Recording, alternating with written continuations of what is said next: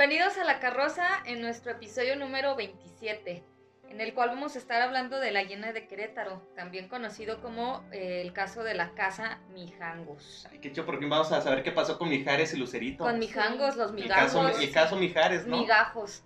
¿No es Mijares? No. ¿No es Mijares? No, no vamos a hablar de Mijares y No Lucerito. vamos a hablar de... No. Pero- Te va a mandar Lucerito a los guaruras, ¿eh? No es... Ah, Mijangos. Ah, ya. Ya le dijo Ay, la. Sí, productora. ¿qué, qué investigué? No está la productora aquí. Productora. Ni me tumben hijos de su puta madre. Muy bien. El 24 de abril de 1989, la sociedad de Querétaro se horrorizó con la noticia de un macabro crimen en casa ubicada en la calle Hacienda Vejil, número 408, en la colonia Jardines de la Hacienda. Una mujer en Querétaro. Una mujer había asesinado a cuchilladas a sus tres pequeños hijos. La asesina respondía al nombre de Claudia Mijangos. No Mijares, Mijangos. No. Mijares. Ni migajas. Ni, miga- ni migajón. No. Los detalles del suceso fueron ampliamente difundidos en ese entonces. Incluso se difundieron fotografías de la escena del crimen y de los cuerpos de las pequeñas víctimas. Claudia María de 11 años, Ana Belén de 9 años y Alfredo de 6 años. Bien Lo- chicos todos. Sí, chiquitos. lo cual hizo que el impacto del caso se extendiera fuera del territorio de Querétaro. Claudia Mijangos Arzac nació en 1956 en Mazatlán, Sinaloa. Así es, fierro pariente.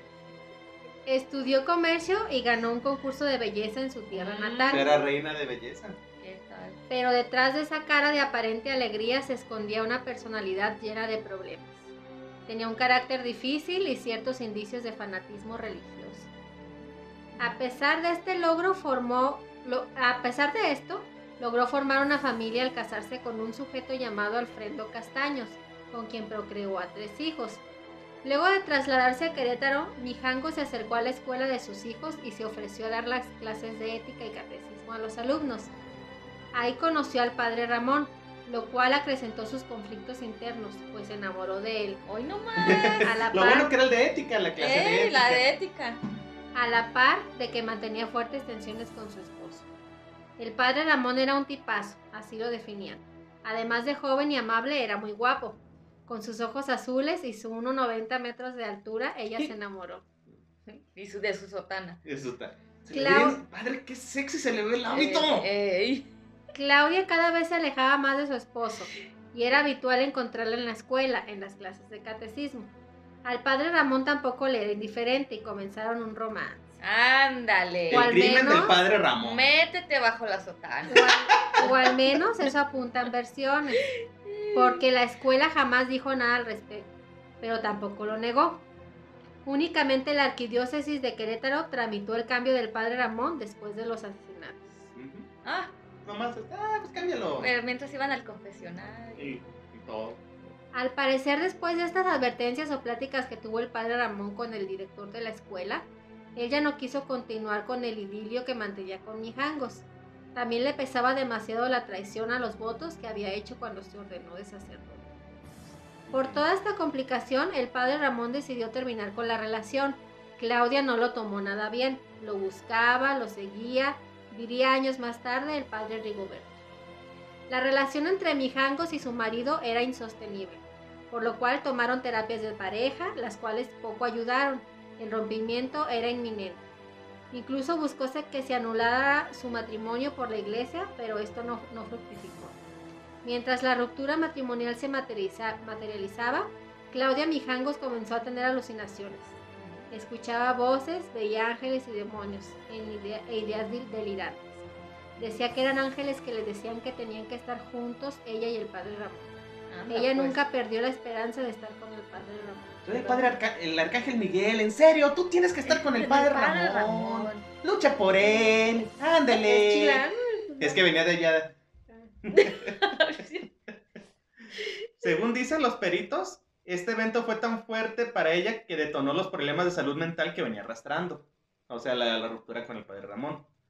Su amiga Adriana cuenta que con sus hijos siempre fue cariñosa, que con la gente muy amable, pero unos meses antes mostraba actitudes extrañas, pero nunca violentas.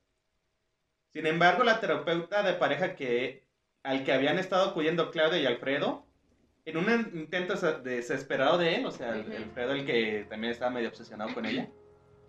Eh, de él de recuperar su matrimonio, contó que sí había advertido conductas violentas en Mijangos, pero nunca pensó que escalaría tanto. Pues eran durante la terapia en donde los discutían y se levantaban la voz. El mayor episodio de violencia que había ocurrido hasta entonces por parte de Claudia fue la vez en que a medianoche sacó a Alfredo al patio de la casa y lo dejó ahí en calzones por horas. Me recordó a alguien. El 23 de abril, cuando Alfredo regresó, con, regresó a sus hijos a la casa, Claudia y él tuvieron una discusión muy fuerte. Le dijo que sabía del romance que, te- que tenía con el padre y se lo reprochó. Aún así, él quería regresar. También medio pendejo. Oh, sí. Ella, ella no negó la aventura, en cambio defendió el amor que tenía con, por el padre Ramón. Los gritos escucha- los escucharon los vecinos, por, pero no intervi- intervinieron. Alfredo se retiró. Pues sí, pues los vecinos pues, están... Pues, sí, están peleando, peleando. pues, ya. De hecho, horas antes de cometer el crimen, le habló por teléfono a una amiga llamada Verónica, diciéndole cosas extrañas, entre ellas La loca. la loca Claudia a, a la, Ajá, a su la amiga amiga Verónica. Mazatlán ha desaparecido, no queda nada, todos están muertos. Y, y otra, todo Querétaro er- es un espíritu. Está bien que sea la capital del exorcismo. pero No, es y para cuando que ahí sí iba a ir la gente que se iba a salvar. Ah, eh, una, había una teoría ahí por el, ¿qué? ¿El año 2000? 2000, que la gente se fue, te fuera a vivir a Querétaro. A Querétaro, que que porque, el- todo se iba a acabar y Querétaro se iba a salvar. La ciudad elegida para salvar. Ajá. Claro, Y sí, sí. varias gente se fue para allá. Como era de madrugada, la mía no le dio mucha importancia y pues la ignoró y se volvió a dormir. Querétaro, Querétaro. A primera hora, Verónica se presentó en el domicilio de su amiga y se encontró con un escenario dantesco. Sangre por toda la casa y los cuerpos de los tres niños asesinados, hasta me como náusea. Mientras que Claudia estaba inconsciente bañada en sangre. Vázquez le dijo que se tranquilizara, que todo estaba bien y que al otro día por la mañana iría a visitarla. Eso le dijo Claudia a la Mijangos antes de ir. Ah, antes. sí. Sí. El domingo 24 de abril de 1989, un trágico hecho conmocionó a Querétaro. Sus habita- habitantes se enterarían por los medios de comunicación del sangriento asesinato de tres menores a manos de su madre. Horas antes, en la noche del 23, Claudia Mijangos había llamado a su amiga Verónica Vázquez. Mm, Bueno, para decirle lo Ujú. mismo de, la, de lo que había pasado en Y que Mazatlán veía y ángeles que y veía demonios. ángeles y demonios. O sea, lo mismo fue Sí. de que estaba como delirando, ¿no? Le volvió a decir Vázquez que se tranquilizara este, y que al otro día por la mañana iría. Cuando llegó aproximadamente a las 8 de la mañana a la casa marcada con el 408 de la calle Hacienda Vigil de la colonia Jardines de la Hacienda, vio una escena dantesca. Las paredes ensangrentadas. Le advirtieron que algo estaba muy mal. Caminó por la casa y se encontró con el cuerpo de Alfredito de 6 años de edad. El hijo menor de Mijangos quedó a la mitad de las escaleras con un charco de sangre alrededor. En las paredes había huellas de manos y en el piso charcos de sangre. Al ver la horrible escena, Vilchis llamó a la policía y al padre de los niños, Alfredo Castaños. Dios, qué horrible. Los peritos encontraron dos cuerpos más en la vivienda, el de Claudia, la hija mayor de 11 años, y el de María Belén, de 9. A María Belén la encontraron en su habitación apuñalada en numerosas ocasiones. Al lado, su madre estaba dormida con sangre en la ropa y con un cuchillo junto a Ay. ella. ¡Qué horrible! ¡Qué pinche vieja! ¿Se cansó de matar? Ya sé, ¿eh? Cuando, cuando decían, te voy a pegar hasta que me canse. te voy a matar hasta que me canse.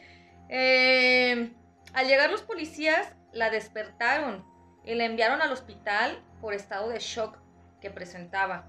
En el hospital, después de horas cuando despertó, agentes ministeriales empezaron a preguntarle qué había pasado. Ella solo decía que tenía que ir por sus hijos a la escuela, que la dejaran ir.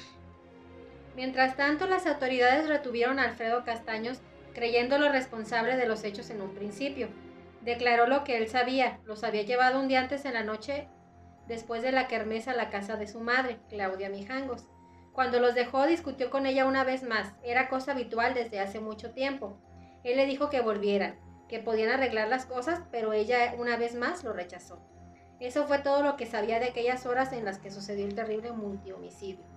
Castaño sabía más, pero no lo relacionó. Sabía que una de las causas por la que se estaban divorciando era porque Claudia se había enamorado de otro hombre. Los peritos indicaron que fueron al menos tres horas las que duró el ataque contra los menores. Tres horas. Pobres niños, qué horrible. Los investigadores afirman que por lo menos había 10 litros de sangre distribuidos por la casa. La puerta de la alcoba estaba entreabierta y el cuadro, de- y el cuadro que se ofrecía a los ojos era aterrador. En la esquina de la recámara, sobre un sillón, dos cuchillos de cocina, uno de 40 centímetros y el otro de 33 centímetros, ambos con cachas de madera en color café, limpios.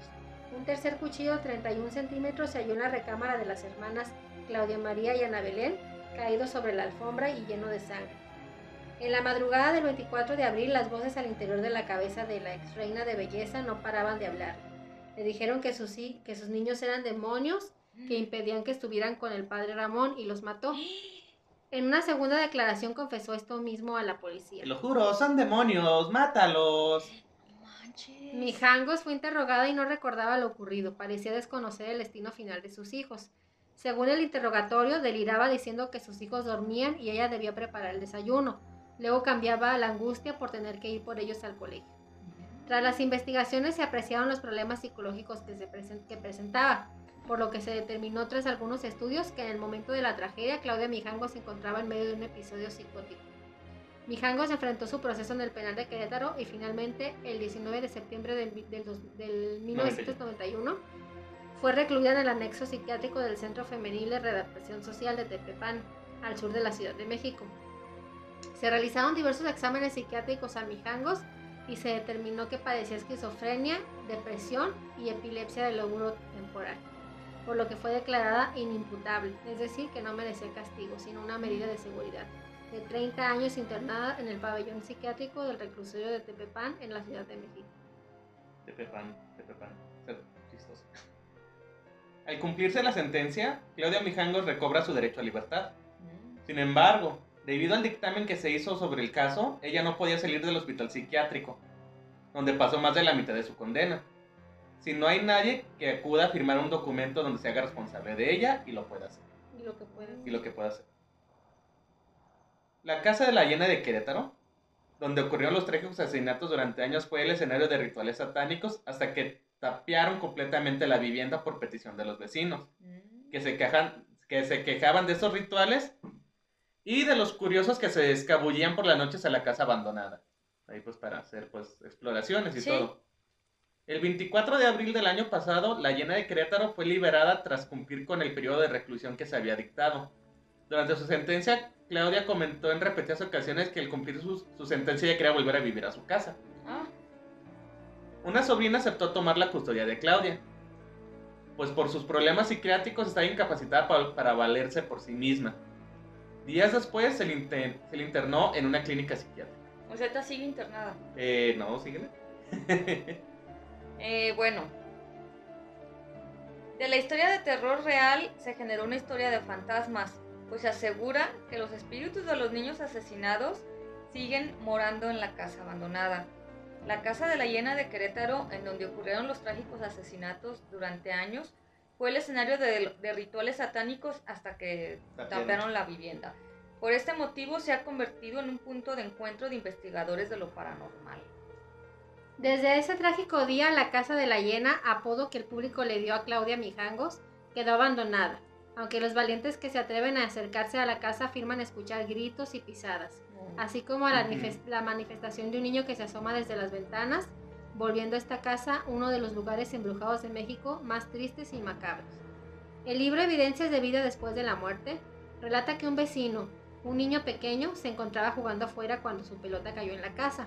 Al ir a recogerla se encontró con una niña que en realidad era un fantasma. Dicen que eso fue desmentido, pero existen videos donde se registran movimientos sin aparente razón. La gente dice que se siente una vibra muy pesada en el lugar, que fotografías muestran sombras cuando se supone que nadie está en el lugar. Eh, este. Otras versiones aseguran que algo maligno habita en la casa, que hizo que Mijangos de 33 años actuara de tal manera. Decían que estaba poseída, otra vez Querétaro, capital del exorcismo. Porque cuando se encontraba recluida, hablaba con alguien y hacía una voz más gruesa a la que se le conocía. O sea, Medio raro. Sin embargo, también se sabe que es maníaco depresivo y sufría lagunas mentales y delirio de persecución. Otros rumores dicen que la casa está embrujada, pues han asegurado haber escuchado prolongados lamentos de niños y ver que el niño más pequeño se asoma por la ventana. No manches. Ah, de lo de que si seguía internado o no, ahí se me pasó. Porque hay dos versiones, o sea, yo, yo había leído, de hecho, hasta me encontré la noticia que sí la liberaron. O sea, salió liberado y alguien la, o sea, con un familiar. Ajá. Pero después leí eso de que la, como que el mismo familiar no pudo. Como que dijo, no, eso es mucho y la volvió a internar. Y entonces ahorita dónde Según yo está internada. Mira. Sí, hay pues las imágenes pues Ah, de la los- casa, de lo que les estuvimos Ajá. platicando, la escalera, las camas, los cuchillos que encontraron de los tres, de tantas medidas, o sea, el el que está a un lado de la cama. El padre Ramón. No, el padre Ramón no se ve. Nada más se ven las, los cuchillos y de repente fotos que dice que se ve alguien ahí asomado en la casa y todo. No manches, vieja loca. De hecho dicen que es la casa más embrujada de México, pero pues ya ahorita está completo. No hay. No puedes No hay entrar. ingreso. Me serán fotos de la casa y no. Está toda, toda con tablas. Sí, No, de plano ya la cerraron por completo. Sí, porque dicen que era mu- que yo creo que de a diario, o si no era una mínimo una vez por semana había alguien que se Sí, metía. claro. pues sí.